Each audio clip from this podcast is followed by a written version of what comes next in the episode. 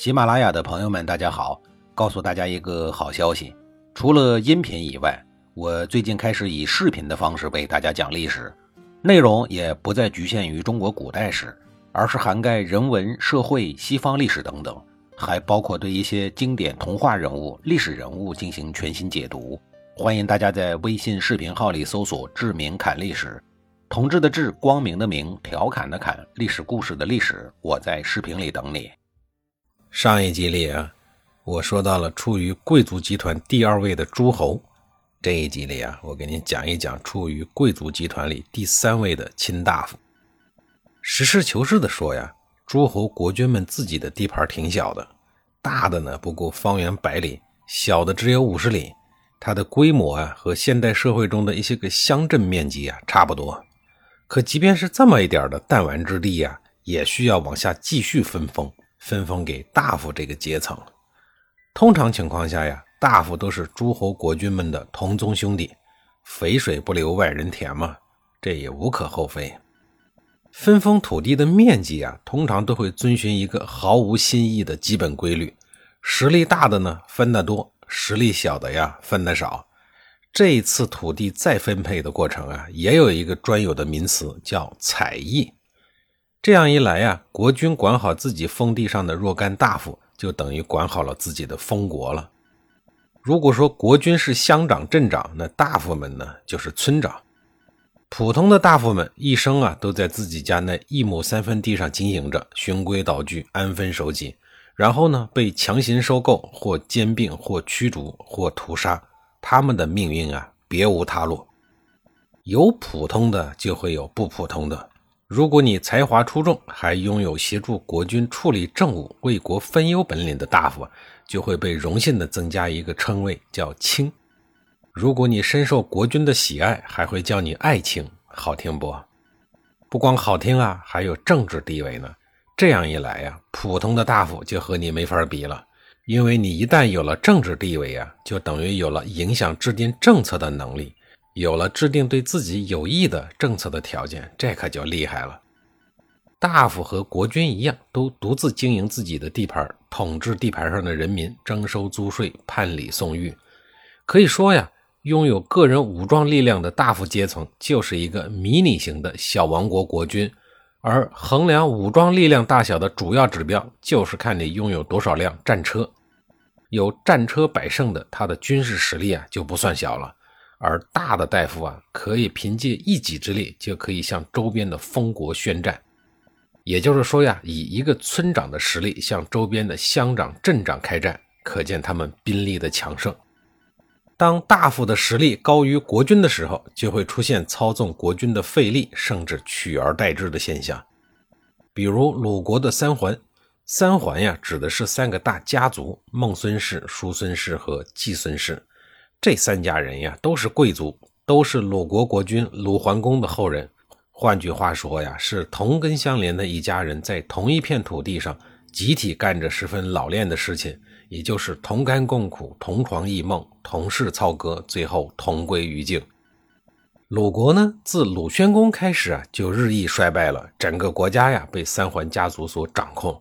到了鲁襄公执政的时候啊，三皇索性瓜分了鲁国的公室，势力达到了巅峰。三桓个个身强力壮，骄横跋扈，完全不把国君放在眼里，使得整个鲁国社会纲纪紊乱，骚动不宁。这种大逆不道、以下犯上的可恶行径，自然引起了鲁国民众的一致谴责。人在没有实力的时候啊，面对不公，能做的呢，也只有谴责。要是觉得不过瘾啊，就再加两个字儿：强烈谴责。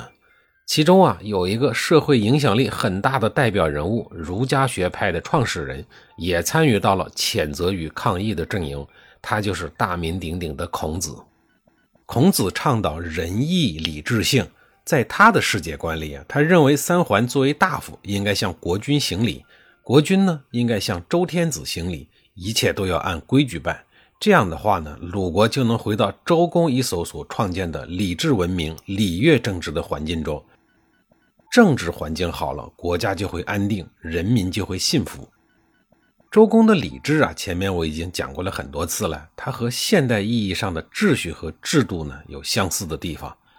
孔子认为啊，如果一个国家破坏了礼智精神，就会出现他口中所讲的礼崩乐坏的局面，国家呢就会走向万劫不复的动荡时代，人民就会遭殃。其实呢，避免礼崩乐坏的局面发生啊，其核心是需要有强大的军事实力为理智精神护航，然后再用理智精神来合理的统治人民，人民安居乐业，国库自然也就充盈，军费也就有了保障。如果形成了这样的良性循环，统治的呢就会长久一些。其中有任何一个环节出现了问题啊，都将是万劫不复。而问题呀，通常都是出现在人的身上。理智精神里还包含了一种美好的期望，就是期望人们呀有一种道德上的自我约束。自我约束啊，本身就是一件很不容易的事情，尤其是有了实力、有了权力以后，有了权力就会贪婪，有了绝对的权力就会绝对的贪婪啊。这个时候要求人自我约束，这种对人性的自我考验真的是很难。《礼记》中有一句家喻户晓的话，叫“刑不上大夫，礼不下庶人”。这是礼乐制度里一种非常人性化的原则，其核心初衷呢是勉励人们要主动的遵守礼乐制度。这句话里啊，就有期望人民在道德上进行自我约束的美好初衷。刑不上大夫啊，他不是说大夫及以上的贵族们犯了罪啊就能免去刑罚，拥有天然的法外赦免权。我们的历史上呀，有很多大夫以上的人都被处以刑罚，比如商鞅就被五马分尸，李斯被腰斩，还有中国历史上最伟大的史学家没有之一的司马迁。这古往今来呀，中国受到刑罚的达官显贵比天上的星星还要多。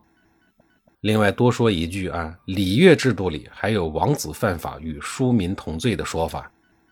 从法律的角度而言，刑不上大夫是什么意思呢？其实呀，它是很人性化的，意思是说呀，大夫及以上的贵族们，个个啊都是金枝玉叶，身份高贵。作为贵族阶层，应该带头去遵守礼制，怎么能干违法这种蠢事呢？即便一时糊涂犯了法，也不应该受到刑罚的羞辱。也就是说，士可杀不可辱。所以呢，应该去自裁，自杀而死。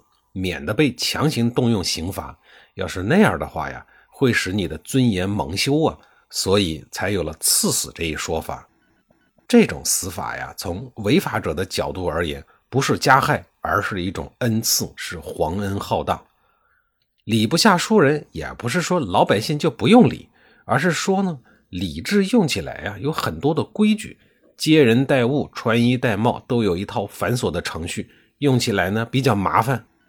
老百姓每天不是在田地里干繁重的农活，就是在服徭役，每天都要付出大量的体力。过于遵守礼制啊，就会耽误日常的劳动。他的本意是说呀，老百姓在讲理这方面呢，可以稍微马虎点只有这样，劳动人民才能放手去干活啊，才能发展生产，增加财富呀。如果老百姓每天就知道亲亲尊尊，那活谁干呢？吃什么呀？咱们接着说，不把国君放在眼里的三桓家族啊，虽然孔子有个人知名度，也有社会影响力，但是他没有军事实力呀。所以呀，面对孔子苦口婆心的劝说、谴责，三桓家族根本就不以为然。再后来呀，因为政治主张的不同，三桓家族啊都懒得和他对话了，竟然把孔子逼得呀离开了鲁国。这回知道孔子为什么要周游列国了吧？用现代语言来讲啊，就是政治避难呀。政治博弈失败以后，这一名五十五岁的老人不得不伤心地离开了故土，开始了周游列国。这期间呀，他在十几个国家推广他的儒家政治主张，四处讲学。那个时候的国家都很小，孔子从鲁国，也就是今天的山东曲阜，一路向西走到了河南，然后向北，说是周游列国呀。但最远呢，也顶多是走到了黄河岸边的国家。这次周游列国的过程啊，引发了很多精彩纷呈的故事。后面呀，我单开篇章详细的讲述。当时的东周王朝啊，正处于春秋过渡到战国的时期，是群雄争霸的最混乱的阶段。各个势力集团、大小不一的诸侯们、军阀们，个个蠢蠢欲动，整个华夏大地四处烽火连天，民不聊生。实事求是的说呀，在这样一个糟糕的社会环境下呀，孔子推行他提出的施行仁政的政治理念啊，是很难行得通的。因此啊，他遭受到了很多诸侯们的冷落。但就是在这样一个困难的条件下，孔子和他的弟子们还是克服了各种难以想象的困难，坚持自己的理想。孔子在游历各国的时候啊，他对每个国家的风土人情、历史人文、社会现状等都有了非常清晰的了解。这些宝贵的见识啊，有助于孔子思想的形成和长足发展。俗话说呀，没有调查就没有发言权。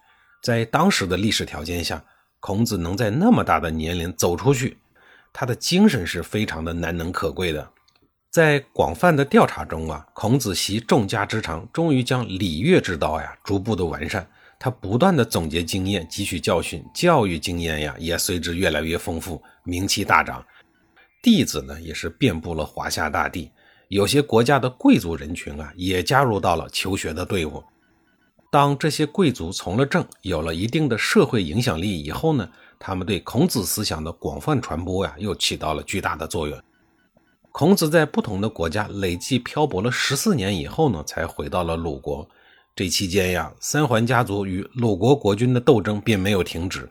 而实际上啊，自鲁桓公的儿子鲁庄公继位开始，一直到鲁国灭亡，在长达四百多年的时间里，双方从没有休战过。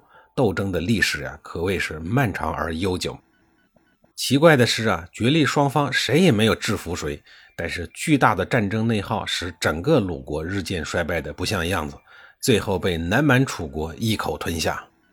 悲哀呀，悲哀！那么在下一集里啊，我将给您讲述教育界鼻祖孔子在推行执政理念时的困惑，以及和他同一时代诞生的另一个人类巨星，同样是教育界的鼻祖，他就是大名鼎鼎的柏拉图。